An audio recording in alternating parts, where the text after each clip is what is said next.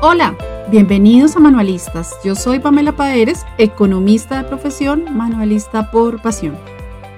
Y yo soy Ivonne, soy diseñadora y en las manualidades encuentro mi lugar feliz todos los días.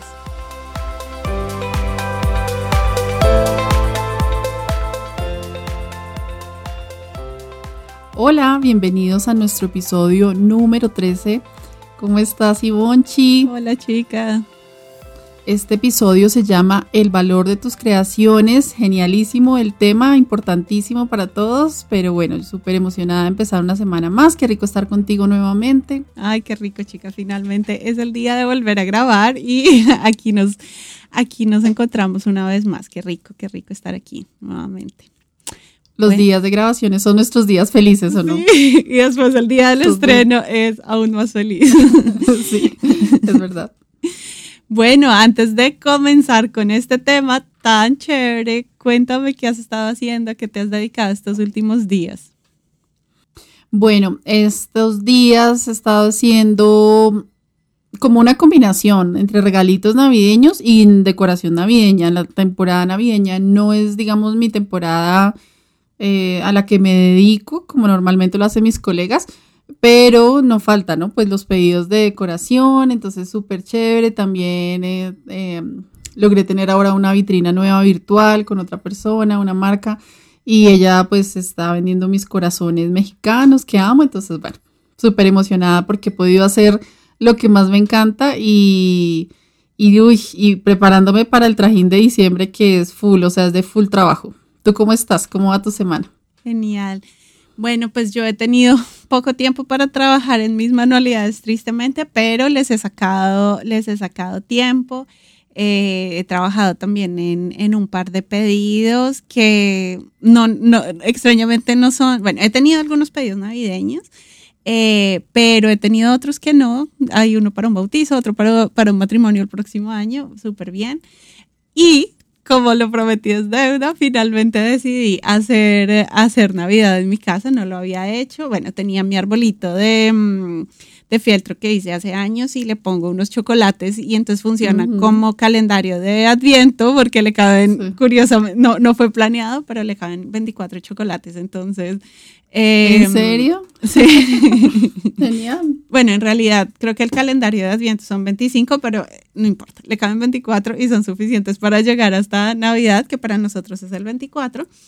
Em, entonces, bueno, por ese lado. Pero adicionalmente, yo, yo te había contado que, que yo no tengo arbolito y tampoco estaba pensando comprarlo, pero fuimos al, al, supermercado y había un pino real, así diminuto. Ah. y yo me dijo, ¿será que lo compramos? Y yo como sí, de una. Y tenía, mm, hace tiempo había comprado unas bolitas de, de, fieltro también. Yo intenté hacerlas, pero dan hartísimo trabajo. Ah, me encanta hacerlas, pero dan mucho trabajo. Entonces yo había pedido unas eh, para tener. Tú hiciste unos corazones, ¿no? En Sí, sí, y es súper lindo pero es fuerte para físicamente, es, fuerte, me duelen mucho los hombros, me duelen los, las muñecas, entonces decidí no, pues como no dedicarme demasiado a eso porque es físicamente es, es fuerte, entonces pedí unas y las tenía ahí guardadas por, para el momento en el que fueran necesarias y llegó el momento. Entonces les puse cuerditas para decorar el, el árbol y también de, las, de los intentos que hice de hacer un árbol de Navidad, un cuadro de árbol de Navidad para mi casa que les conté en el episodio anterior, tenía unas luces y se las puse y quedó divino. Ay, bien. Pequeñito, hermoso, después te muestro foto. Entonces estoy súper feliz con finalmente mi arbolito de Navidad. Ah, bueno, entonces estamos rompiendo esa, ese mito de que en casa de herreros a dónde sí, Sí. Sí, bien, ya se siente la Navidad en, esta casa también. Sí, genial. Pues yo tuve visita de mi familia, entonces también fue chévere porque pues él tenía arbolito de Navidad y todo, entonces también fue como rico porque posiblemente en Navidad no vamos a estar juntos, entonces eh, fue como una pequeña Navidad también, entonces es muy rico decorar, o sea, yo no sé por qué uno como que no, bueno, hay personas que les fascina decorar en mi casa, no, no es tanto, no, no es tanto en Navidad, pero bueno. Yo en el... Hay que romper mitos. Sí, de hecho, pues como no lo tenía pensado, eso lo hicimos el, el, sábado.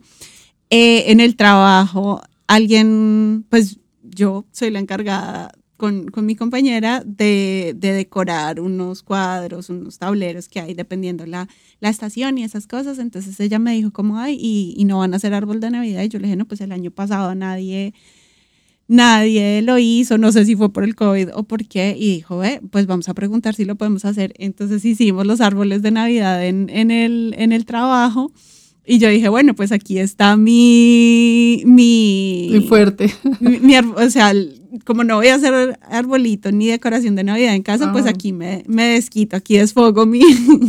Pero finalmente también lo hice en casa. Entonces, chévere, me, me gusta. Yo los últimos años no he decorado, pero me gusta mucho el espíritu navideño y me gusta cuando el ambiente está, cuando la situación se da. En mi casa también siempre decorábamos el árbol, entonces me gusta, me gusta sentir que ya esta época de, de celebración está, ya me puse nostálgica, ya estoy así como... Ay, no, y es que estando lejos de tu familia y todo también... Ya, o sea, tú tienes tu propio hogar, obviamente, pero sí. Ya empecé eh, mi, mi, temporada de, de llanto. pero pues me encanta. Igual, ya, ya les he contado como muchas veces que, que me gusta llorar, entonces bueno, es perfecto para mí. y aquí se vale llorar. En el episodio pasado a mí se me aguaron los ojos. Yo sé. Así que bienvenidas las lágrimas. Total, siempre. Siempre bienvenidas todas las emociones. Y para continuar hablando de emociones, recibimos un videito muy, muy lindo de Viviana Maldonado. Nos compartió un poco de lo que ella hace y de quién es y a lo que se dedica y queremos em, compartirlo con ustedes. Vamos. Sí, miremoslo. Hola, ¿cómo están? Mi nombre es Viviana Maldonado, soy del taller Hobby Arte Manualidades. Ya llevo trabajando en este tema cinco años. Eh, me encanta el pañolense y trabajo todo lo que es la costura. También me gusta la pintura country. Eh, mi taller está ubicado en Suba, em, en Bogotá. Mm, cualquier cosa me cuentan, lo que les guste. Mi página está en Facebook y también tengo Instagram. Em, trabajo con niños, me encanta trabajar con niños, eh, me gusta mucho las manualidades. Les quiero agradecer por, por este bonito detalle de, de, compartir este video para que muchas personas conozcan eh, el trabajo que se realiza y también estoy muy contenta de que ustedes hayan creado esta comunidad tan bonita. Em, simplemente darles las gracias infinitas por este momento y contarles que, que estoy a disposición de, del taller, de lo que ustedes necesiten con mucho gusto. Eh, mi trabajo ha sido muy, muy laborioso. Em, eh, este trabajo no es fácil, mantenerse en el mercado tampoco. Tenemos mucha competencia, pero realmente siento que lo más bonito y lo que a uno lo llena es lo que uno hace de corazón y eso lo transmite hacia el taller, hacia sus alumnos, hacia sus alumnas. Entonces creo que todo lo que uno hace con tanto amor y con tanta pasión, eso se ve reflejado en el proyecto final. Entonces, bueno, muchísimas gracias por todo y cualquier cosa quedó pendiente. Que estén muy bien.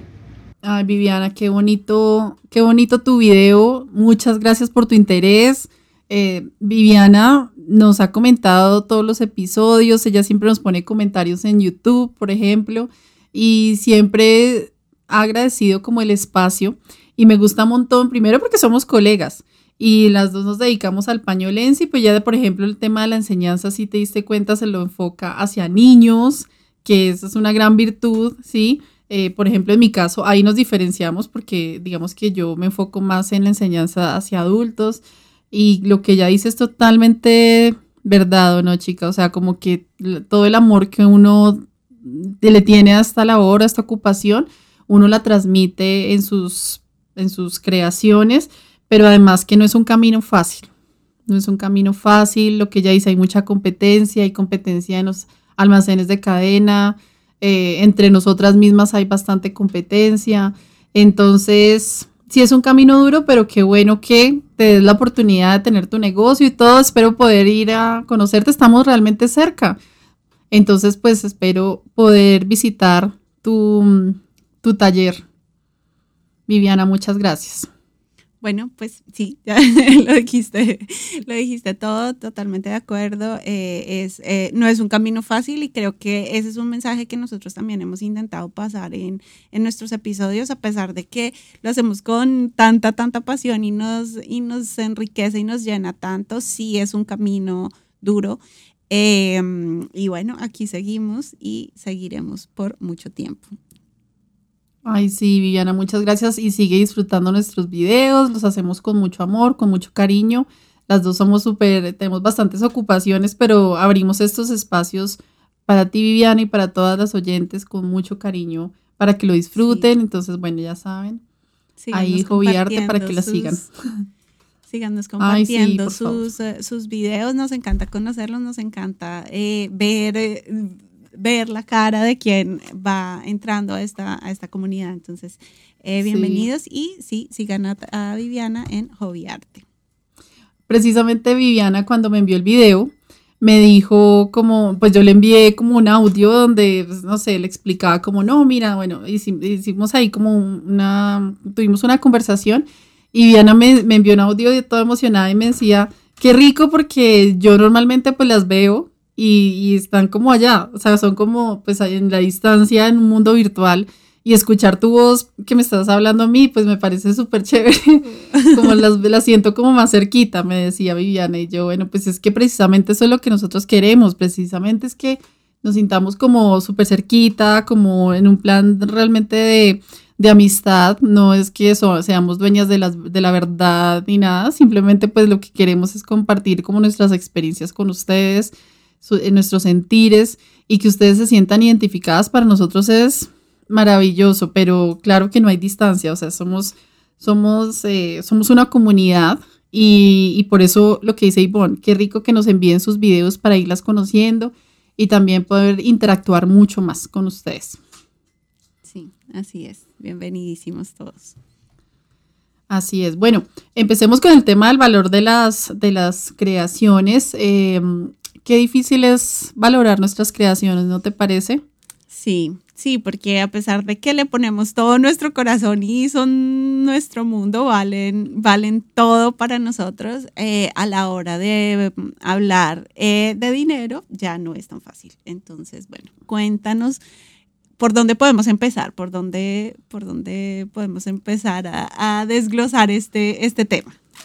Bueno, el valor, eh, digamos que es un término que nosotros ni, siquiera sabemos, ¿no? En marketing digital nos dicen eh, la palabra precios como tan fuerte, como tan, digamos que en, productos que son como, o creaciones que son hechas con tan del corazón, hasta la palabra precio viene siendo como que uno no quiere como encasillarlo en un producto como tal, ¿no? Sino como mi creación, por eso me gusta decirle creación, porque más allá no es un producto que uno comercialice, sino que nace del alma.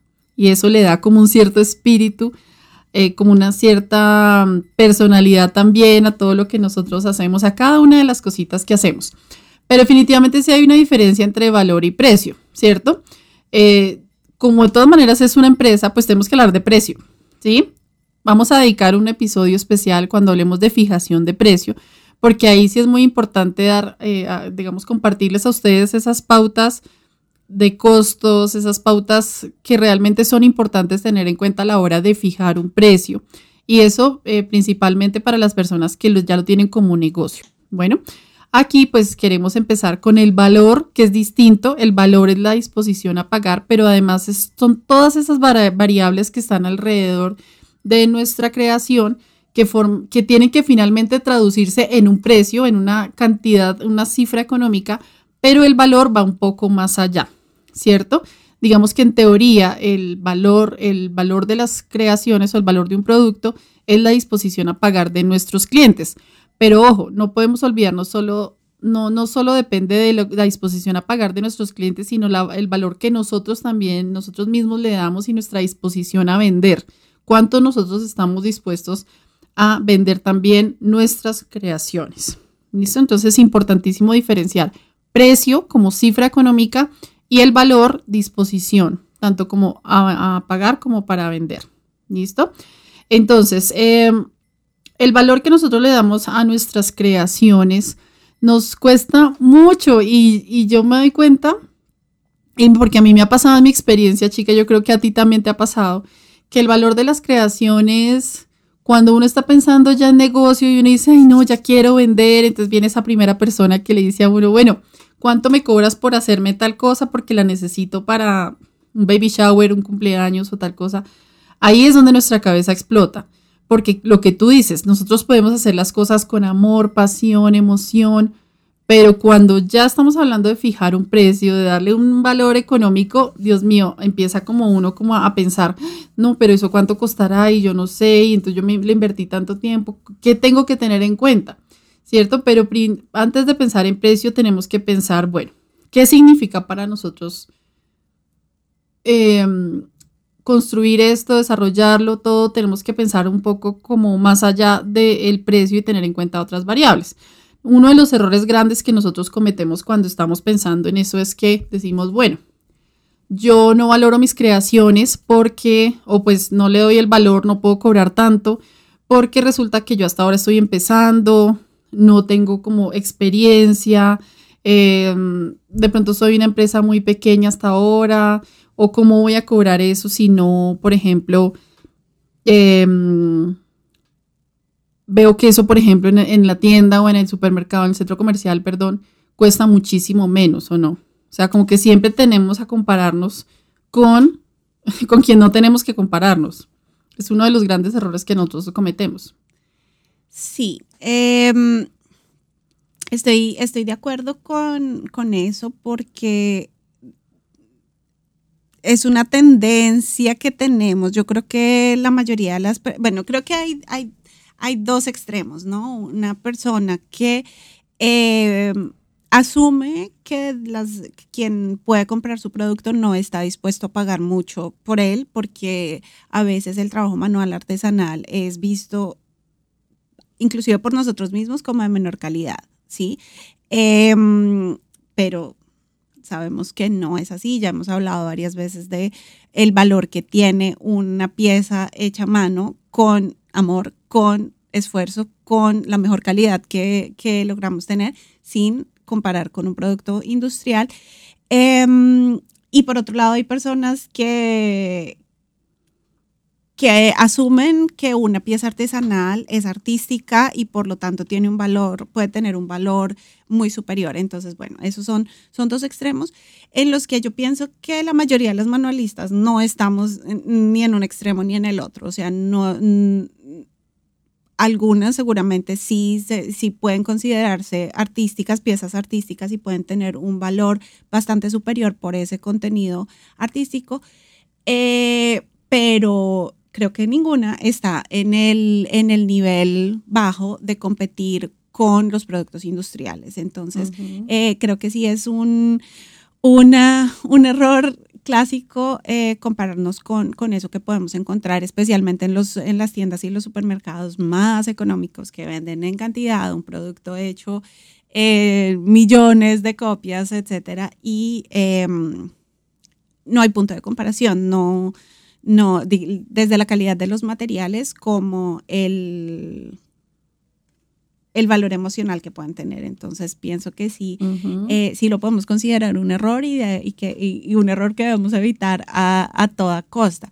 Em, pienso que nuestros, eh, quien nos está escuchando, quien nos está viendo en este momento puede pensar, bueno, si, si estamos hablando de precio y valor, ¿por qué no empezar con el precio? Y yo pienso que estamos de acuerdo en eso, chica, que el, digamos que al al momento de, definir el, precio, hay como algunas técnicas, algunas estrategias que podemos seguir paso a paso, pero el, meollo del asunto de, de definir ese precio está en el valor que le damos. Entonces es por eso que empezamos con este tema, porque siendo manualistas, todo tiene que ver con las emociones, con lo que sentimos, con lo que nuestros productos inspiran en las personas. Entonces, por eso empezamos por, um, por aquí y todas las, uh, las cosas que, de las que vamos a hablar tienen que ver con, con nuestra experiencia, con nuestros, no sé, en tu caso, siete años, en mi caso, eh, más o menos uh, tres, cuatro años de, de lidiar todo el tiempo y de pensar, batallar con nosotras mismas cuál es el valor de este producto, de este artículo, ¿no? Sí, pues precisamente lo que tú acabas de decir. Es importante empezar por el valor y no por el precio, porque nosotros tenemos que entender, más allá de hacer un listado de uso tela, uso hilo, uso, sino es cuál es, qué es lo que yo estoy haciendo, es la esencia, cuál es, eh, digamos, ese espíritu que tiene lo que nosotros hacemos, cuál es ese valor más allá del costo más allá de los números, es como cuáles son las, las ventajas que yo le estoy dando a mi cliente cuando hago una creación, qué está involucrado en él. Que, por eso yo digo, son como todas esas variables que están involucradas, porque a mí me pasa y mis clientes mismos me han encasillado así muchas veces cuando me cotizan algo y me dicen, ay, pero es que ese muñequito uno lo consigue en tanto. Y pues yo me pongo a ver, pues claro, son unos muñecos bordados en máquina que son hechos, eh, inclusive rellenos industrialmente, es un cuento totalmente distinto. Entonces, cuando e, eso yo lo he ido madurando con el tiempo, chica, porque, claro, yo ya pienso hoy en día, digo, no, momento, es que el valor artesanal, o sea, el hecho que se ha hecho a mano, tiene una esencia, tiene un concepto distinto, no podemos compararnos, por eso lo quise mencionar de primeras, porque uno sí tiene esa tendencia como a ver, bueno, pero es que eso cuánto cuesta, porque claro, uno, uno piensa la manera de fijar o de pensar en el precio es ver cuánto cuesta lo de lo, pero entonces tenemos que pensar realmente cuál es nuestra competencia.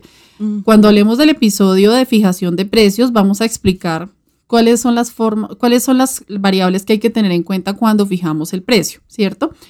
Eh, digamos que cuando yo estuve en las cápsulas de la Cámara de Comercio y ellos hablan, obviamente son muy teóricas, pero ellos explicaban algo que a mí se me quedó para toda la vida y es que cuando nosotros fijamos precios, tenemos que tener en cuenta tres variables principales.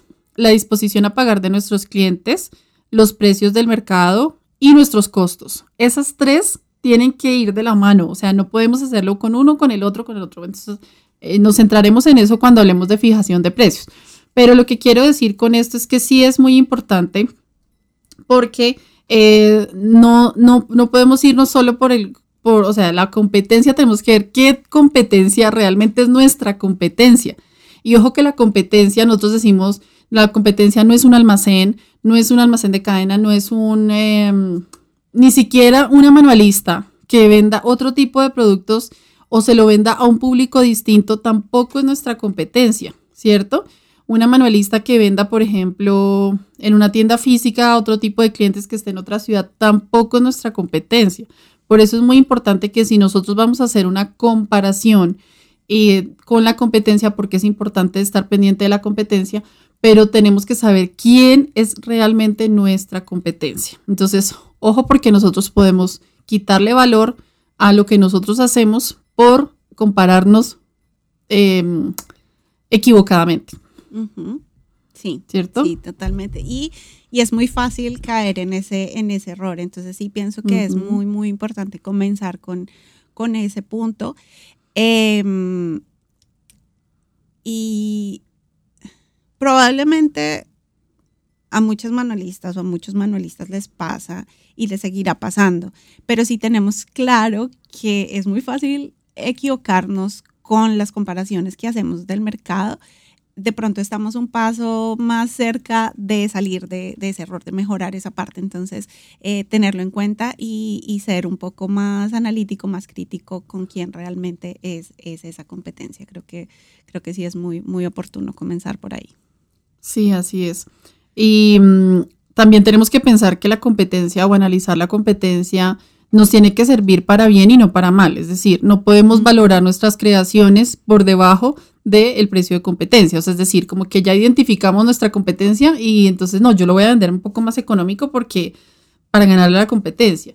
Por el contrario, la competencia nos tiene que servir siempre y a mí me fascina porque yo veo que hay personas que están haciendo lo que yo hago, entonces eso me permite o me obliga a valorar mucho más lo que yo hago y, aumentarle el valor, darle más valor a, mis cosas, ¿cierto? Es como no solo fijar un precio, sino también incrementar el valor de mis creaciones de tal manera que pueda ganarle a la competencia.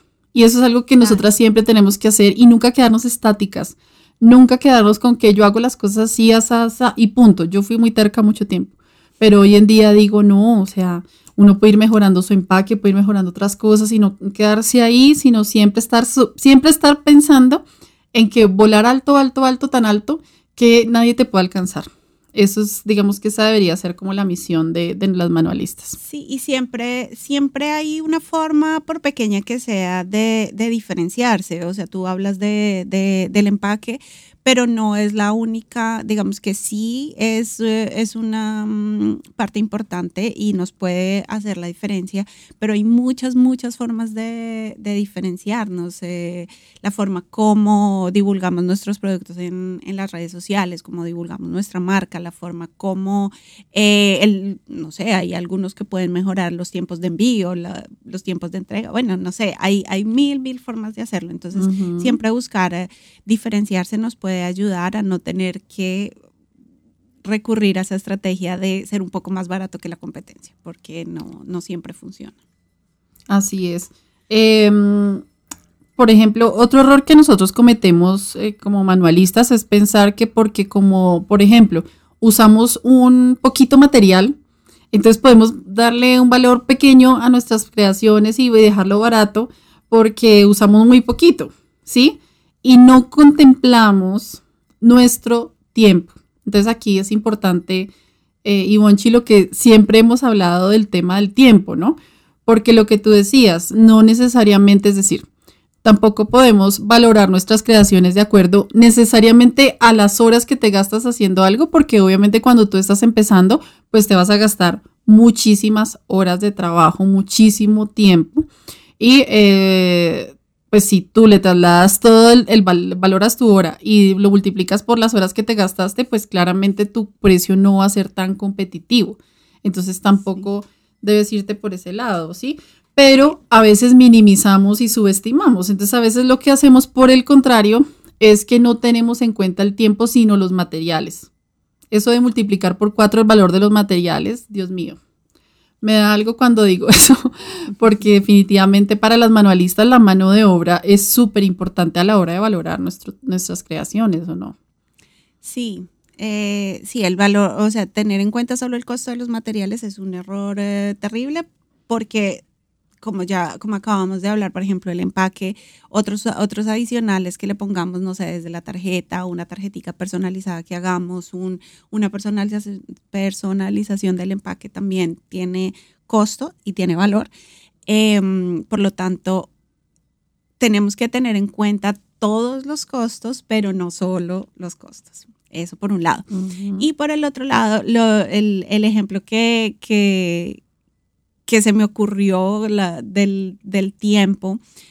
Si yo soy principiante y me demoro 10 horas y cobro 10 mil pesos por la hora, no probablemente mm, el producto, la calidad del resultado y el, y el producto, el valor que las personas están dispuestas a pagar por ese producto no va a ser 100 mil pesos contando solo el tiempo, pero si contáramos los materiales, no sé, 120 mil pesos, cuando una persona con más experiencia se puede demorar dos horas, ¿sí? Entonces, en ese caso, el producto tampoco costaría 20 mil o 30 mil pesos porque la persona solo se demoró dos horas. Entonces, ese, esa es la razón por la que el tiempo que nos demoramos no es un buen indicador cuando una persona tiene experiencia y se demora solo dos horas, ¿sí? sabe que no puede cobrar menos de esas dos horas efectivas, productivas de trabajo, pero no significa que solo pueda cobrar por esas, por esas dos horas, porque para, para lograr ese tiempo efectivo ha tenido mucha experiencia, probablemente mucho conocimiento,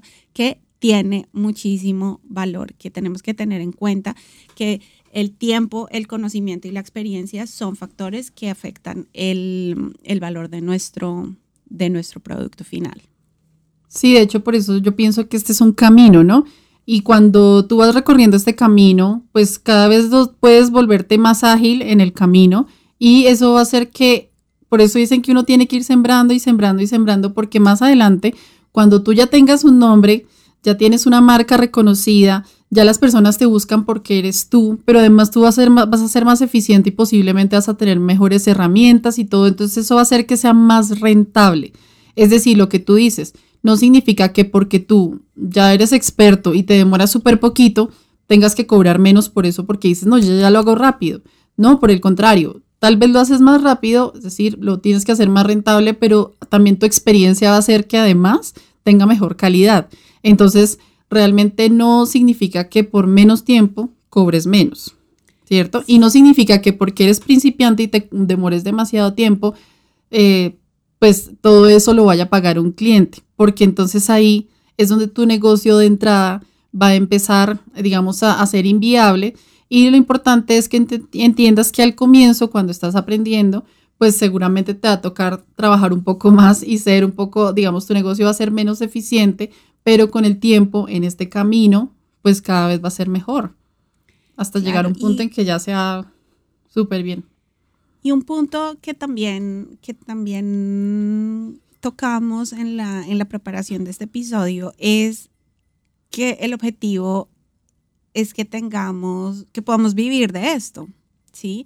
Entonces, cuando somos principiantes y nos demoramos mucho tiempo, pues es difícil porque, porque no recibimos el dinero suficiente por el tiempo que le, que le dedicamos, ¿sí? Entonces, no podemos, es otro, es otro error que creo que, que, nos pasa mucho y es que nos centramos solamente en el valor del producto, de un producto, ¿sí? Y no vemos un poco más allá de nuestra, nuestra vida y de ser manualista como, como un trabajo en el que necesitamos al final del mes pagar las cuentas y eso, como que nos apoyamos en que, en que tenemos otros ingresos o en que nuestra, nuestra pareja o nuestra familia nos apoya y, nos permite como tener esa, relajarnos un poco en eso, pero el objetivo realmente es eh, generar un, un salario para, para nosotros y pagar nuestras, nuestros gastos. Entonces, Ahí es donde queremos apuntar con esa experiencia que vamos ganando y reduciendo ese tiempo y haciendo nuestro negocio más rentable. No es, probablemente no es enriquecernos. Si alguna lo logra, espectacular, porque, ¿por qué no? Pero el primer objetivo es generar ese ingreso para pagar nuestros, nuestros gastos, nuestro estilo de vida, que no tiene que ser el salario mínimo porque probablemente no logramos eh, cubrir nuestras necesidades con el salario mínimo. Entonces sí es bueno ganar experiencia, hacer las cosas más rápido, más ágilmente, con, la, con mejor calidad y poder garantizar ese, ese ingreso. No necesariamente tenemos que bajar el precio cuando tenemos eh, experiencia, ¿no? Sí, además que nosotros tenemos una tendencia a subestimar terriblemente la labor de manualistas. O sea, nosotras, ¿qué podemos esperar a que los clientes valoren nuestras creaciones cuando nosotros mismos subestimamos nuestro trabajo, subestimamos el bienestar que le damos a nuestros clientes, el concepto de nuestro negocio y nosotros mismos como que le quitamos ese, ese, ese valor y nosotros siempre pensamos, no, pues es que esto lo hace una persona que no, no necesariamente tenga estudios, entonces pues por eso pues no puedo cobrar mucho ni puedo aspirar a mucho y entonces siempre me voy por el salario mínimo porque es como lo mínimo. Entonces yo, yo siempre pienso y en el, en el curso de, de Crea y Emprende cuando hablamos de fijación de precios, para mí es muy importante algo que las personas no mencionan cuando hablan de precio y es que tú tienes que cubrir tus gastos y tus gastos no necesariamente son el mínimo, lo que tú dices. Y nosotros eh, sí es importante que lo tengamos en cuenta porque esa tiene que ser nuestra meta, poder pagar nuestros gastos. ¿Sí? Eso, esa tenemos que dirigirnos allá y nunca siempre pensar como en poquito, en que es un hobby, entonces poquito, no, o sea, pensemos en que tiene que cubrir los gastos, porque ahí es donde entramos también en el tema de emprendimiento de la pasión. Y por eso es súper importante que a ti te apasionen las manualidades si tú te vas a dedicar a esto, porque es un camino empedrado que toca pasito a pasito, pero tiene que llegar, tienes que tener un norte, o sea, tienes que verte allá. ¿Sí? Al comienzo yo no te voy a decir, no, mejor dicho, si no pagas tus gastos básicos, eh, estás fuera, ¿no? Obviamente tienes que llegar ahí, tienes que luchar eh, por eso y eso es lo que tenemos que hacer, ¿no? Sí. También, bueno, en el episodio de fijación de precio también les, eh, les podría hablar en, más detalle de la estrategia que yo te conté que, que he venido usando, que es, em, bueno, en la técnica se llama Profit First, o sea, la rentabilidad primero. Eh, es muy simple, después les, les cuento, pero es cuánto me quiero ganar, cuánto, sí, cuánto, cuánto quiero que me quede libre y de ahí para abajo, según eh, mi capacidad de producción es que voy estableciendo el precio. Si no logro tener esa rentabilidad, entonces algo está mal, de pronto estoy cobrando muy poco o me estoy demorando muchísimo o, estoy gastando muchos materiales, etcétera, pero em, es, hay diferentes puntos de partida. Entonces en ese episodio les, les contaremos más, pero, pero sí, no tenemos que ir por lo más bajo. Así es. Así es. O sea, y, y por eso es importante que sepamos que si nosotros de entrada no empezamos como con unas bases muy claras y no tenemos claro que, bueno, estamos empezando, bueno, si somos pequeños, bueno, si hasta ahora nos estamos dando a conocer, bueno, si hasta ahora abrir redes sociales, pero que sí tenemos que llegar a un punto donde nosotros mismos le demos ese valor, porque ojo, el valor que nosotros le demos a nuestras creaciones también va a, vamos a, ahí es donde vamos a encontrar nuestro, el perfil de clientes que nosotros queremos para nuestro negocio, ¿cierto? Importante. Entonces, si tú quieres, si tú, si, si tú no valoras tus creaciones y permites que tus clientes te comparen con el supermercado, con el centro comercial, con los muñequitos o las artes que encuentran en algún lado industrializado, pues si tú vas a competir con esos precios, tienes que entender que esos son los tipos, eh, los clientes que vas a encontrar. Si tú, por el contrario, valoras tus creaciones, sabes eh, ofrecerlo, eh, contarlo en redes sociales, cuáles son esos beneficios, cuáles son las virtudes de tus creaciones, pues seguramente vas a encontrar clientes que van a querer esas virtudes y le van a dar valor a tus creaciones y su disposición a pagar va a ser superior, ¿cierto? Tú mismo seleccionas y segmentas o encasillas o encuentras tus clientes dependiendo del valor de tus creaciones. Pero uno cuando esté principiante, a uno le da miedo eso, o sea, uno siempre piensa como, no, si le pongo eso, ya hice cuentas, ya me demoré tanto tiempo, me gasté estos materiales, no, pero ¿quién va a pagar eso? Chicas, y seamos honestos, o sea, realmente no le pasa solo a los principiantes, o sea, nos continúa pasando, muchas veces. Eh, de pronto ya no con los productos em, estrella, los productos que más se venden, pero cada vez que tenemos un desafío volvemos al, al punto de dudar y de, y de pensar. A mí me ha funcionado no, creo que, no sé si ya la había compartido esta estrategia, pero es cuando, lo, que tú hablabas una vez de que cuando nos comunicamos por texto tenemos tiempo de pensar, es, es, buenísimo, porque cuando alguien me hace, me pide un, me hace una cotización, yo pienso, se me viene un precio inmediatamente a la cabeza. Sí, digamos que ya tengo, ya tengo algunas cuentas que son automáticas de material, ta, se me viene un precio a la cabeza y antes de escribirlo, lo pienso dos veces y vuelvo a analizar la situación y, y, analizo bien qué es lo que me está pidiendo, qué nivel de personalización, qué nivel de detalle, qué, qué nivel de diferenciación me está pidiendo, analizo bien y siempre intento subirle un poquito a ese valor que se me vino a la cabeza primero, porque ya sé que yo como persona, Ivonne, siempre estoy pensando en dar un precio bajo, ¿sí? Entonces siempre le subo un poquito y, lo analizo bien, o sea, como que, ¿será que es, si le subo un poquito está muy caro? No sé qué, ta, ta, ta. Bueno, un análisis a veces de, segundos, pero, mm, pero me, ha funcionado. Entonces, eh, bueno, no sé, también hablamos de tener un precio de referencia, ¿sí? Con esos, con esos em, productos que más se venden, que ya le tenemos como el tiro a los tiempos de producción. Al valor de, los, al costo de los, de los materiales. Em, y, es bueno tener ese, ese nivel de, ese valor de referencia y por lo menos ahí sabemos que de ahí no nos bajamos por ninguna razón. Y dependiendo de las condiciones, podemos subir o mantenernos en ese precio de referencia. ¿No es así? Así es. Sí, así es. De hecho, digamos que yo siempre recomiendo que nosotros, digamos, para que no se nos vuelva súper dispendioso fijar precio y ver, ver, los costos y cuánto me gasté, pues uno mismo, a medida que le van pidiendo, sobre todo si uno hace personalizados, pues uno puede ir haciendo una lista de, bueno, cobré tanto. Y como ya lo elaboré, porque a nosotros nos cotizan cosas que no hemos elaborado y a veces nos pifiamos terrible porque nos gastamos más tiempo del que pensábamos, pero eh, ya uno como ya tuvo la experiencia de elaboración, si a uno le piden algo similar, uno ya sabe si en ese momento cobró bien o debe cobrar un, poco más o un poco, no, un poco menos no, nunca cobró sí, ya cobró, sí. De hecho, de hecho, ahorita que te estabas hablando, me gusta mucho lo que dijiste porque me puso a pensar que a mí me, me está pasando eso. Como que siento, siempre he sentido que yo he sido, he dado mis creaciones demasiado digamos, ha sido un precio asequible, ¿sí? Siento Siempre que puedo te lo he dicho. Sí, o sea, yo vivo de ellas, puedo pagar mis cuentas, o sea, yo, yo digamos que lo veo así, no, no paso, digamos, puedo pagar mis cosas perfectamente y he podido vivir de eso, pero hoy en día digo, pucha, por ejemplo, en época de Navidad, yo me mataba demasiado, o sea, terminaba muy, muy cansada, muy, muy cansada, y a la hora la verdad, en enero yo hacía un balance y decía, bueno, pero realmente no me enriquecí en Navidad. o sea, trabajé el triple y realmente pues no fue que ganara muchísimo más.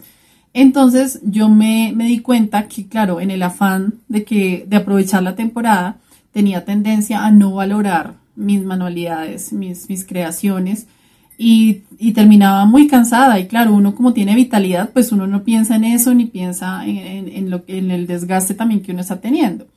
Hoy en día me está pasando que ya digo, bueno, yo de hecho hoy en día siento que ya tengo otro nivel, que prefiero no comprometerme con tantas cosas y que las que haga estén bien valoradas. O sea, eh, mis precios han subido, mis clientes lo saben, clientes antiguos lo saben, no cuesta tanto. Afortunadamente no me cuestionan tanto como, o sea, nunca me, muy pocas veces me han cuestionado, pero yo digo cuesta eso y ya. ¿Por qué? Porque le estoy dando valor a mi experiencia porque ya no soy la misma de años anteriores, ¿cierto?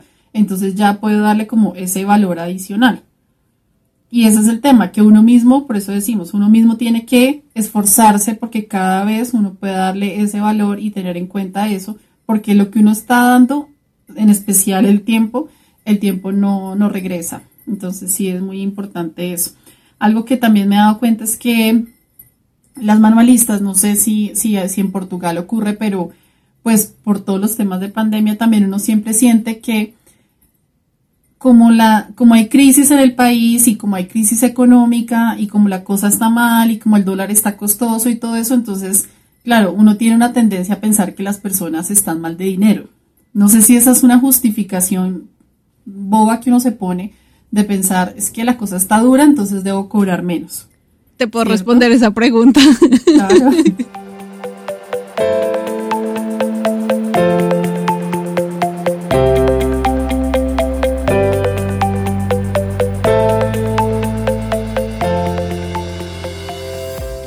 es una justificación boba, porque yo estando en Portugal, que es Europa, que es, eh, no sé, se piensa que es un mercado diferente, es exactamente lo mismo. O sea, muchas personas piensan, tienen esa mentalidad, no, no hay dinero, no, no se puede, es, es muy caro, nadie lo va a pagar. Y no es así. Siempre lo que, lo que nos pasó, las conversaciones que tuvimos, chica, al principio de la pandemia, de saber que las cosas, en, mi caso, matrimonios, pues quedaron cancelados. En tu caso, tú pensaste, mis productos no son de primera necesidad, no son necesarios realmente, son objetos de, decoración o de...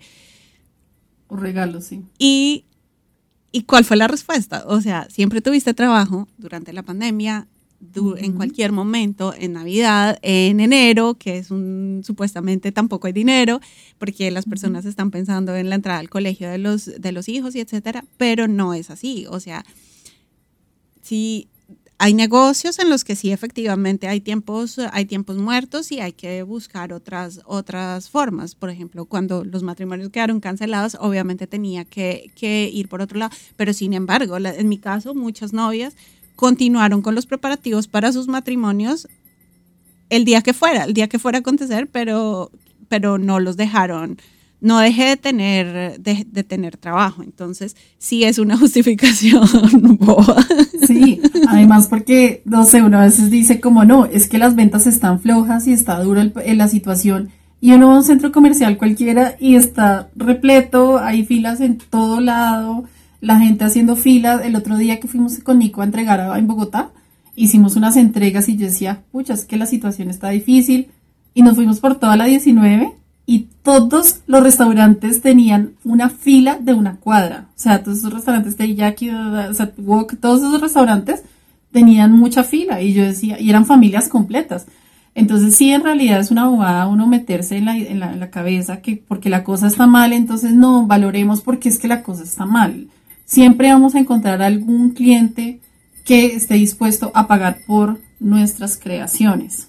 Y no nos podemos meter eso en la cabeza. No podemos dar descuentos que no nos han pedido. O sea, no podemos dar descuentos, pero además no podemos dar descuentos que no nos han pedido.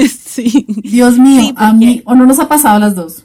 Que uno dice, no, pues mira, vamos a hacer una cosa, te regalo el envío y uno, y uno después queda, pero ¿por qué hice eso? sí. Ese es un error. Y, lo, y tú decías, dar descuentos es un error. Y bueno, es nuestra decisión, o sea, cuando nos, cuando no tenemos voluntad de hacerlo, lo podemos hacer sin, sin ningún problema, pero si lo hacemos por miedo de perder la venta, sí es un error. Sí. Y lo que hablábamos, es un error si no nos lo piden, que es el ejemplo que acabas de poner, y si nos lo piden también, porque quiere decir que esa persona no está valorando nuestro, nuestro trabajo, ¿sí? Y por otro lado, si son clientes, si hay manualistas aquí que son clientes y lo deben saber y les debe haber pasado, que cuando le piden a uno un descuento, ay, le bajan a uno tanto el ánimo, así sea un proyecto lindo, un desafío, un reto, que uno quiere hacerlo y hasta está dispuesto a bajar el precio, pero cuando le piden ese descuento, mm. le bajan a uno la moral al piso. Mira, ¿sabes qué me ha pasado a mí? Experiencia, anécdota que les cuento. Me ha pasado que hay una clienta que me dice, mira, necesito esto y esto y esto, pero además lo necesito para allá y ta, ta, ta. Y entonces uno dice, como que uno mira la agenda y yo digo, bueno, sí lo puedo hacer, o sea, como que tengo el tiempo, te podría abrir este espacio aquí en mi agenda. Y le dicen, pero ¿cuánto me cobras? Pero, y me podrías cobrar, o sea, aparte que tú le estás diciendo que sí, bueno, ya estamos mal de tiempo, pero voy a hacer una excepción contigo. Y, me ha pasado que casualmente esas personas que más necesitan excepciones en cuanto a tiempo, aparte de eso, cuestionan el, el precio y piden descuento, como, ay, pero ¿en cuánto me lo dejas? Y yo digo, Dios mío, o sea, agradece que no te cobro más por el afán, mucho menos voy a hacer un descuento. Y a uno le cambia lo que tú dices, le cambia la energía a uno inmediatamente con el pedido, porque uno dice, no me pidas descuento, o sea, no es bien la cultura de pedir descuento, mucho menos a un emprendedor manualista. Mucho menos. Y lo que tú dices de, de no te estoy cobrando más por el afán. Yo creo que como manualistas rara vez lo hacemos. Las que lo hagan, felicitaciones, porque es, es muy difícil llegar a ese punto. Pero tiene todo el sentido. O sea, como en cualquier lado, si tú necesitas un envío express, te cuesta más. ¿Sí? o simplemente no lo hacen, no, lo, no, no, no se comprometen con tiempos cortos de producción. Por lo tanto, eso también tiene mucho valor. Valor. Eh, porque en algunos casos puede que si tengamos la disponibilidad, si estamos empezando, pues nuestra agenda probablemente no va a estar llena y podemos responder en, en un tiempo corto. Pero si tú ya tienes un negocio y ya está funcionando y aún así te comprometes a, mm, hacer un pedido express, es, tiene muchísimo valor y tendría todo el sentido cobrar más por eso, aunque estoy segura que rara vez lo hacemos y el simple hecho de no cobrar más ya es dar un descuento. Y si adicionalmente te piden un precio más bajo, ay no, es demasiado desmoralizante, es muy triste y estresante y rabioso. así como Así como hay una explosión de emoción cuando uno le dicen confío en ti, en tus manos está, y uno dice Dios. O sea, es más, cuando me ha pasado eso, casi que muchas veces adelanto el pedido, debo confesar. Porque me da tanta emoción la confianza que la persona me da que digo, me encanta. Obviamente también cuando uno ni le preguntan el precio, sino mira, necesito esto y ya, o sea, como que mm, dime cuánto es para transferirte inmediatamente, pero como que no te cuestionan. No, y de una dicen sí, entonces dime cuánto es para pagarte. O sea, ya está decidido, ya es una decisión. Eso es maravilloso. Asimismo, cuando le piden a uno descuento o cuando, no sé, si quieren todo para allá, pero aparte le piden descuento, es como que lo desaniman a uno demasiado, demasiado, la verdad. A mí me pasa mucho, me pasa mucho eso. Entonces, las personas supieran que el mood cambia totalmente, no lo harían. Y sobre todo, bueno, eh, yo, eh, en tu caso y, y, en mi caso también, creo que nos hemos logrado ganar esa confianza de muchos clientes, sobre todo muchos clientes em, ya, eh, se me olvidó la palabra. Como establecidos, como habituales. Ah, sí, frecuentes. Clientes, clientes frecuentes. Em, que no te, que no ni siquiera te preguntan, o sea, que el valor que tú vas a cobrar es, es lo que te van a transferir, lo que te van a pagar. ¿Por qué? Porque ya saben que tus precios son justos, ¿sí? Y que hasta les podrá parecer barato, pero bueno, no vamos a entrar en ese tema en este momento, pero saben que tus precios son justos y esa confianza es súper importante mantenerla, ¿sí? Y, ahí viene al caso otro tema del que estábamos hablando, que es importante tener ese valor de referencia, que en algunos casos puede ser el valor mínimo que cobramos o un valor del que nos podemos bajar y subir un poco, pero mantenernos. Pero pienso que sí es súper importante no subirnos demasiado porque creemos que el cliente tiene mucho dinero esto, porque eso puede generar también malestar, ¿sí? O sea, en Colombia usamos la expresión cobrar dependiendo del marrano. Esto, o sea, creo que tenemos que ser muy delicados con, con, ese tema. Estamos en la libertad de cobrar el precio que nosotros eh, creamos, creamos justo, dependiendo de, bueno, todas las condiciones, pero, pero sí es bueno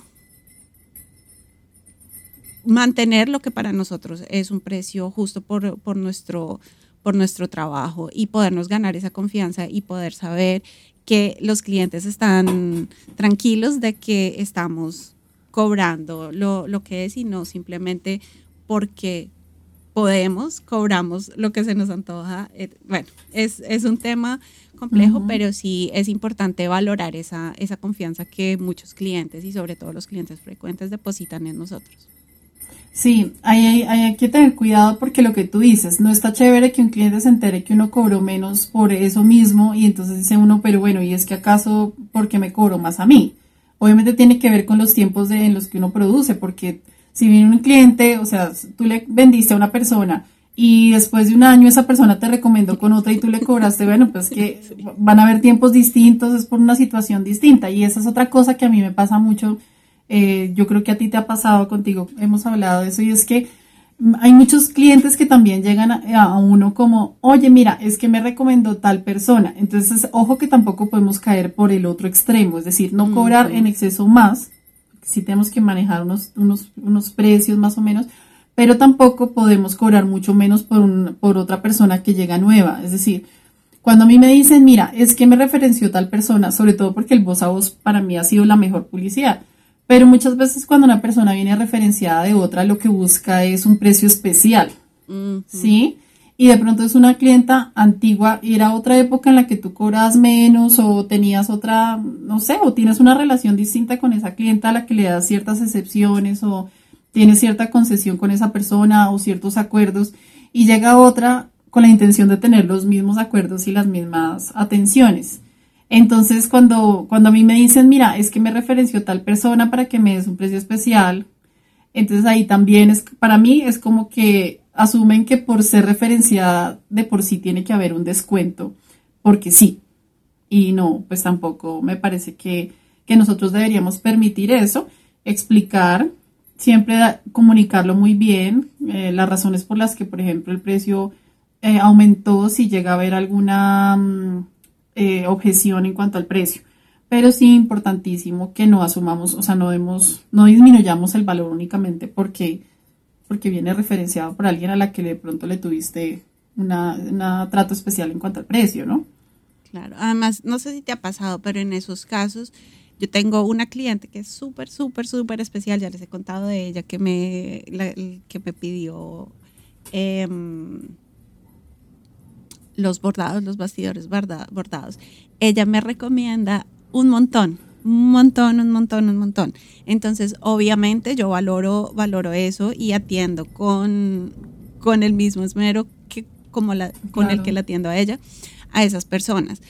Em, sin embargo, obviamente con ella yo tengo precios súper especiales porque esas recomendaciones también traen mucho valor para mi negocio y esas ventas adicionales traen mucho.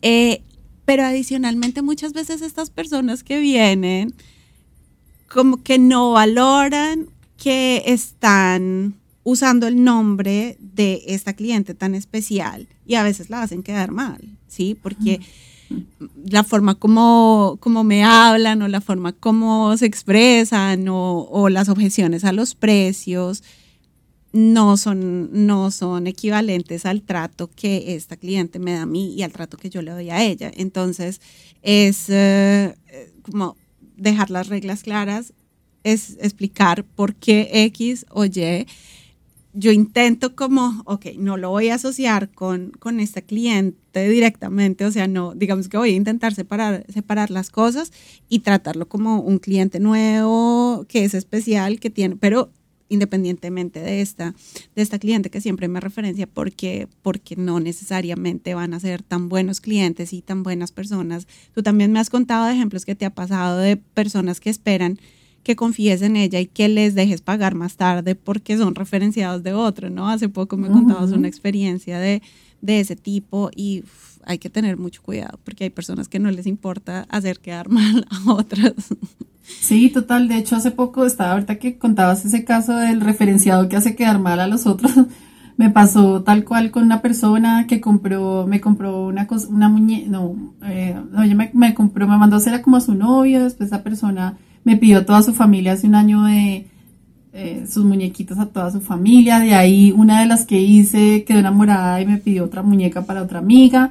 Y resulta que me referenció con su hija y su hija, eh, claro, ella ya, venía, ella ya venía con la mentalidad de que yo era muy amable, que era muy querida, que prestaba un muy buen servicio, que era cumplida y todo.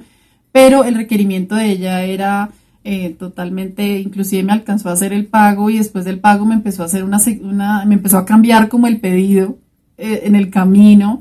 Fue súper agresiva. De hecho, yo, tú sabes que yo no hago devolución de dinero nunca. Eso es algo que a, ti y a mí nos diferencia porque algunas veces tú sabes en qué momento lo puedes hacer. Yo, por ejemplo, tú me pagas, reservaste mi espacio y, y ya no hago devolución de dinero. En ese caso, nunca me ha pasado de preferir devolver el dinero ¿sí? Porque venía referenciada, pero es decir, le di un valor, le coticé y ella ya me estaba cambiando las cosas, lo cual generaba mucho más trabajo de lo que yo había valorado. Entonces dije, no, un momento y preferí como eh, no, no sé, no continuar. Entonces sí, hizo quedar mal a, la referenciada porque la referenciada, o sea, la, la, mamá me dijo que me iba a enviar a su hija para que yo como que la atendiera muy bien.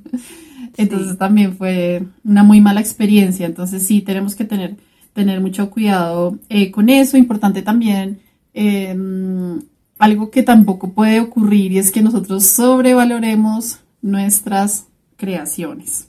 Porque aquí estamos hablando de darle valor, valor, valor. Tengamos en cuenta todo lo que significa una creación hecha a mano, eh, todo eso especial, ese espíritu, esa emoción que nosotros generamos cuando hacemos una, una, manualidad que jamás la va a tener un producto industrializado, pero tenemos que ser también muy conscientes que no se trata de sobrevalorar y que el valor que nosotros leemos a nuestras creaciones no coincida con la calidad de nuestras creaciones, con el empaque, con, o sea, con el cumplimiento también, porque nosotros podemos valorar porque somos emprendedores y hacemos las cosas de esta manera, ancha o mano, pero pues qué horrible que de pronto tú, que una persona te compre todo eso, todo eso que tú dijiste en redes sociales, eso, eso de hecho a mano, bonito, con emoción, estás vendiendo emoción, y resulta que no eres cumplido, resulta que tu calidad no fuiste prolijo en tus creaciones, que de pronto hasta ahora estás empezando, entonces no, no, o te comprometiste con un proyecto, te enviaron una foto de referencia y tú no te comprometiste a hacerlo tal cual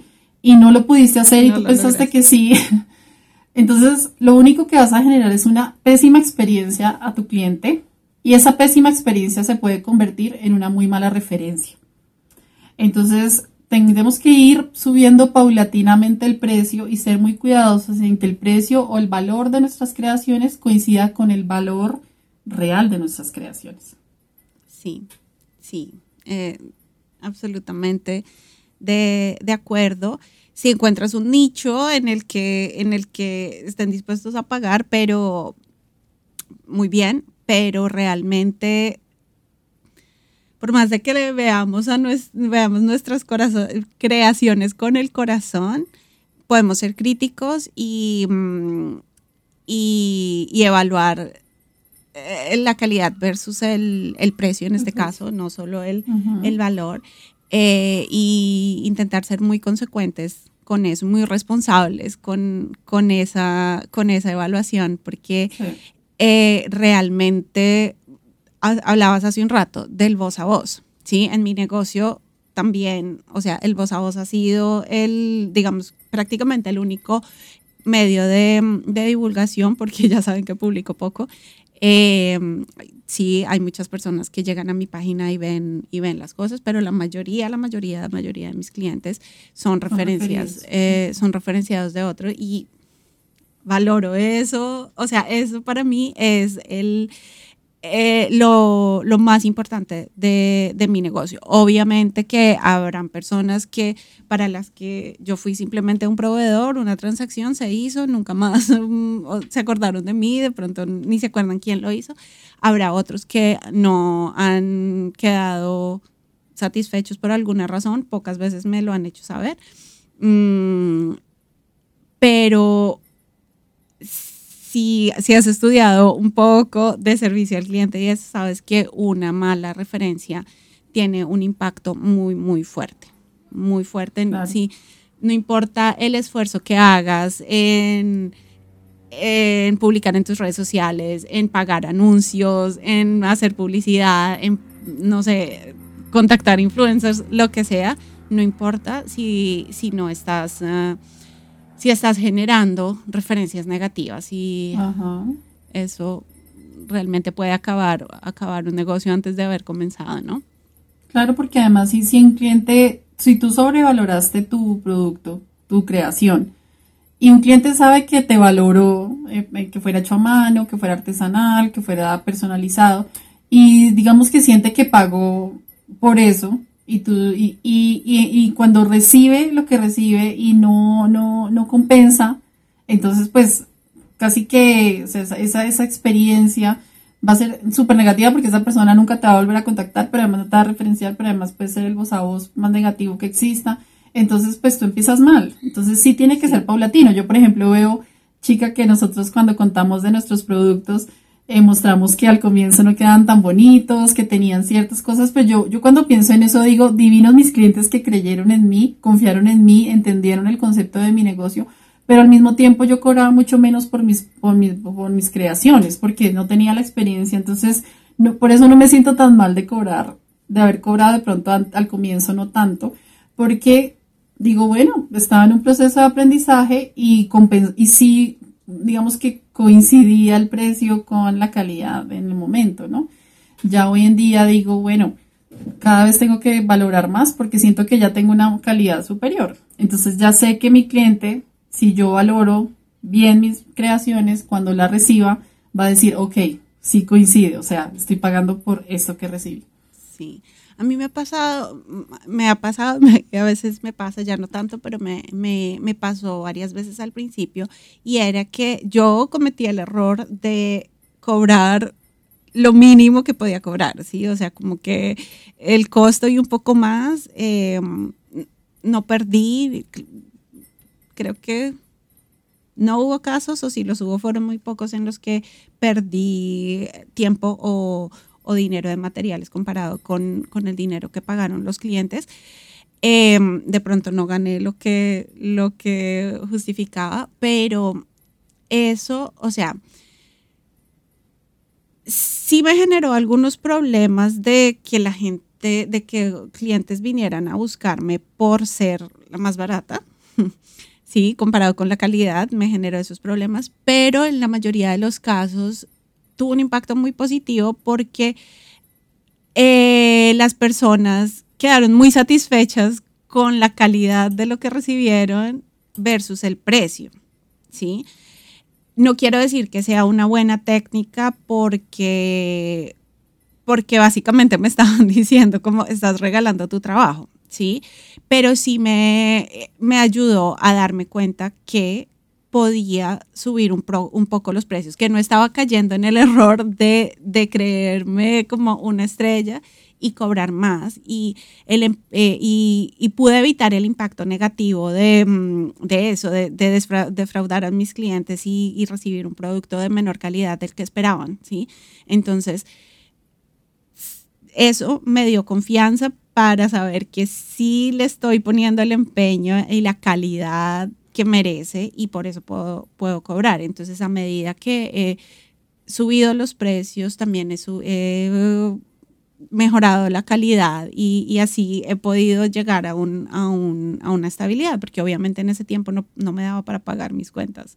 Entonces, no fue una buena estrategia, pero, mm, pero puede ser mejor cobrar un poquito menos, eh, mejorar las expectativas del cliente y poco a poco ir subiendo el, valor. Creo que es mejor eh, pecar en ese sentido que en el que tú estás diciendo de, sobrevalorar y, después eh, no cumplir con las expectativas de los clientes. Sí, y es bueno porque tus clientes, bueno, tuvieron una primera experiencia, cobraste un poco, eh, de pronto hubieras podido cobrar más, pero conocieron tu trabajo, conocieron tu calidad, tu cumplimiento, tu servicio, todo. Eh, y ya saben que si tú aumentas el precio paulatinamente, lo vas aumentando, saben por qué.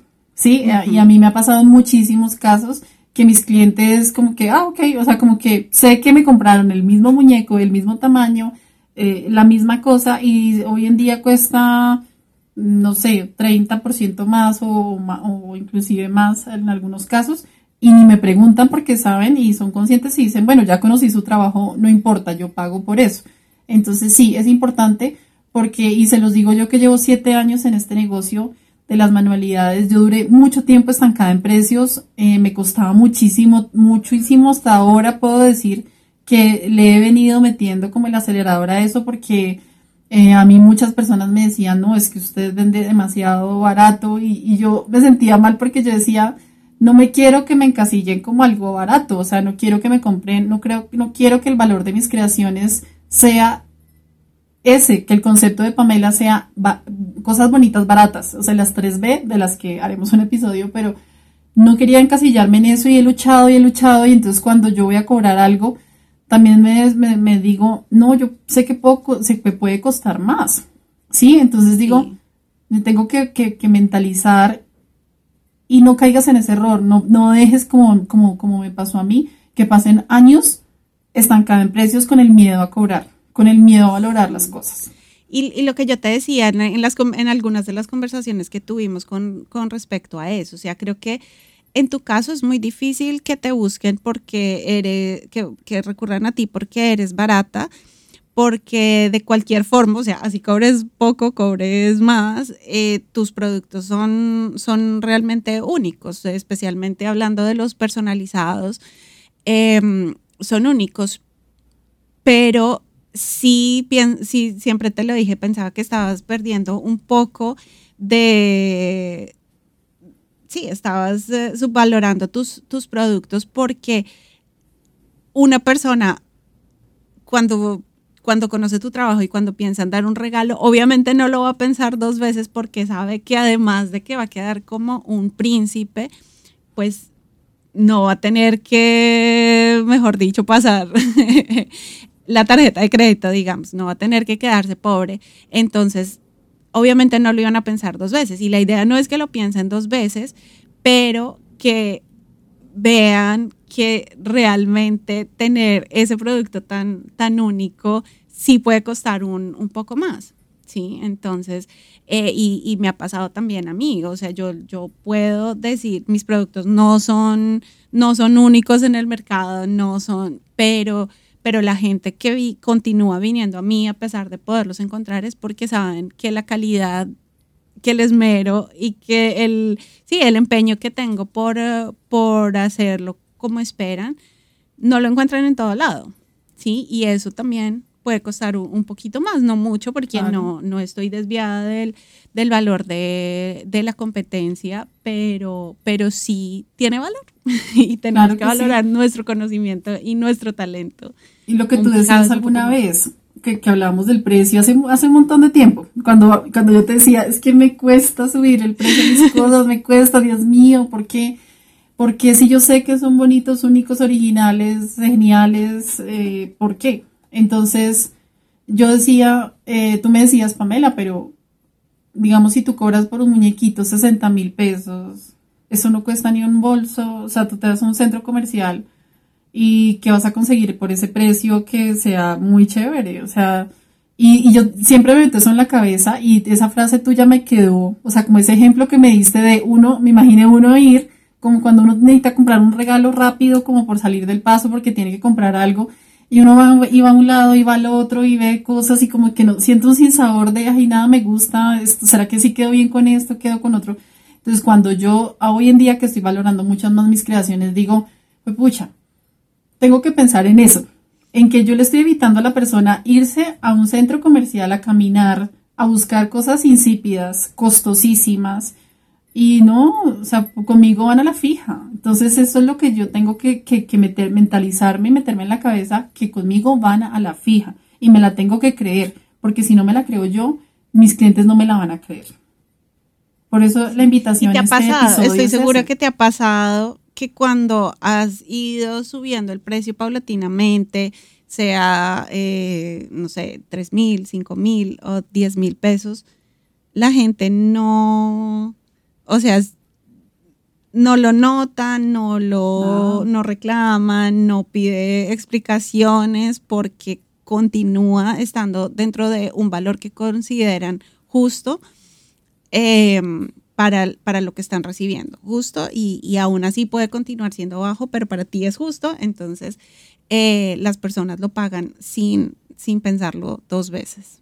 Y, quiero que quede claro acá en este episodio, es que no se trata de que somos nosotras y que entonces solo nos pasa a nosotras, porque uno siempre piensa eso, como, ay, es que ella, porque ella ya lleva mucho tiempo y ya tiene unos clientes y todo. No, nosotros tenemos que mentalizarnos desde el comienzo. No esperar a ser, eh, no sé, grandes manualistas o reconocidos o que, o ser, o no, desde un comienzo tenemos que tener esa mentalidad. Por eso mi invitación acá es que en este episodio te quede ese mensaje que no se trata de sobrevalorar, pero sí de valorar tus creaciones. Nunca le quites el, nunca le quites el valor a tus creaciones porque eso va a permitir que tú puedas vivir de ellas, que tú puedas continuar en este camino de manualista y que cada vez te sientas mejor y más reconocido porque no vivimos de aire, no vivimos de amor, eh, los materiales no se compran solos y pues nuestro tiempo no regresa. Entonces tenemos que valorar este tiempo porque de ahí vamos a hacer un match perfecto, nuestra pasión, pero además con ingresos maravilloso. Y eso solo lo logra uno mismo. Uno no debe esperar a que los demás valoren las cosas de uno, sino uno mismo de entrada no las valora. Y eso pasa no solo en las manualidades, pasa en la vida, pasa con nosotras mismas, nuestro cuerpo, nuestro ser, con nosotras como mujeres, nos pasa igual. Si no nos valoramos nosotros, nadie nos va a valorar. Es así totalmente y, y y también otro mensaje que yo personalmente quiero pasar es que no necesitamos ser completamente diferentes, innovadores. Yo aquí no soy, no hago pocas cosas que que no se encuentran en el, en el mercado, ¿sí? La mayoría de las cosas que hago son cosas que muchas otras personas hacen, ¿sí? Entonces, no, no necesito pararme de cabeza para, mm, para poder generar, generar ventas y tener y, y, mantener mi negocio. No se trata de eso, pero sí, sí puedo reconocer que hay algo especial en mí que, por por el, que es la razón por la que las personas vienen conmigo, ¿sí? A pesar de ser, bueno, muchas personas no saben que soy extranjera, pero a pesar de ser extranjera o lo que sea, eh, no tienen confianza en mí. Entonces, no, no tiene uno que ser un artista único para, para lograrlo y para valorar su, su trabajo. Entonces, ánimo. Es que precisamente lo que acabas de decir, y yo sé que nos estamos extendiendo en el episodio, pero quiero, decir algo, quiero decir algo súper importante, que es lo que tú acabas de mencionar. Te quiero poner una tarea. Por favor, escribe en una hoja, hazte un listado de cuáles son esas cosas que tú entregas con tus creaciones, cuál es el valor de tus creaciones, pero ojo, no el precio. Quiero que tú le des ese valor porque es lo que Ivonne acaba de decir. No necesitas ser, eh, crearte, ser innovador y crearte un producto nuevo eh, que nadie se haya inventado para que tú le des valor a tus creaciones. ¿Qué tienes tú de positivo? ¿Cuáles son las cosas que le dan valor a tus creaciones? Tu puntualidad, tu creatividad, tu eh, rapidez, tu eh, servicio al cliente. Por ejemplo, de Ivonchi, eh, hablamos hoy de una clienta precisamente que la busca porque seguramente le generó esa confianza. La confianza cuesta, ¿sí? La confianza es uno de los valores que tienen tus creaciones. ¿Qué es que además de usar materiales de excelente calidad, además de que tengas experiencia, que tengas un trabajo bien prolijo, ¿cuáles son todas esas cositas? Hazte un listado de todas esas cosas, porque esas, esas, ese tipo de, de, listas o de escritos son los que nos permiten hacer una reflexión y entender, oiga, sí, mis creaciones, yo, yo doy esto y doy esto y doy esto y yo creo que los clientes me buscan por esto. Entonces, eso te permite también como mentalizarte y entender que tus creaciones tienen un valor más allá del dinero, que hay muchas cosas que están involucradas en el valor de tus creaciones. Con toda seguridad, si eres, si eres manualista, tienes un, un superpoder, tienes algo especial eh, en ti, todos lo tenemos.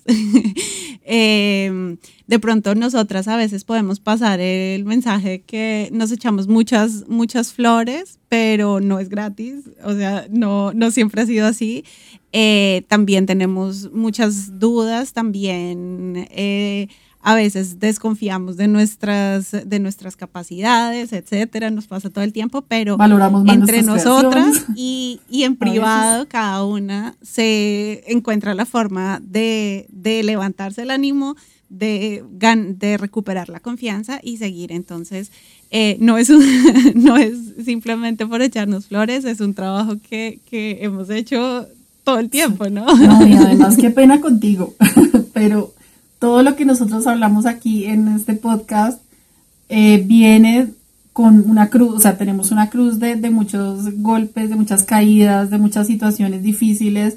Eh, es decir, lo que queremos evitar no es que nosotras ya encontremos la fórmula perfecta para funcionar, no, como tú dices, en nuestro día a día seguimos teniendo dificultades para valorar nuestras creaciones, muchas veces nos pifiamos en los tiempos, nos pifiamos en el material que pensábamos que conseguíamos a tal precio y más ahora con el aumento de los insumos, del costo de los insumos, pero sí es importante que nosotras eh, compartamos esto porque precisamente puede que logremos el objetivo de evitar que caigan en el error que nosotras cometimos. O sea, nosotras hemos pasado por muchas situaciones con clientes y yo sí pienso que eso sí le da una experiencia y que mejor que esa experiencia uno la comparta. Además, porque estoy segura que en este podcast muchas personas están oyéndonos y se están diciendo, oiga, sí, yo no había pensado que uno de los beneficios, por ejemplo, es que las personas confían, genero confianza. Tengo como algo en mi, en mi ser que tengo un carisma que de pronto por eso es que me buscan y yo nunca lo había contemplado. Entonces, estas reflexiones son importantes y quiero decir que de los podcasts además hemos aprendido tanto que hasta estoy haciendo ejercicio, porque, es decir, por eso digo, no significa que nosotros actuemos muy bien, pero hablando en estas charlas, yo también he identificado que uno sigue cometiendo muchos errores como en muchos aspectos, ¿no? Entonces, qué bueno que uno los pueda ir corrigiendo en el camino y pueda ir pensando también en, la salud, pero además en el valor de las creaciones, pero además en, no sé, en formas de trabajar y formas de ser. Entonces, bueno, siempre queremos mejorar, o sea, nosotras además nos falta mucho por mejorar en muchas cosas. Sí, y nos seguimos extendiendo. Pero es difícil concluir, es difícil cerrar.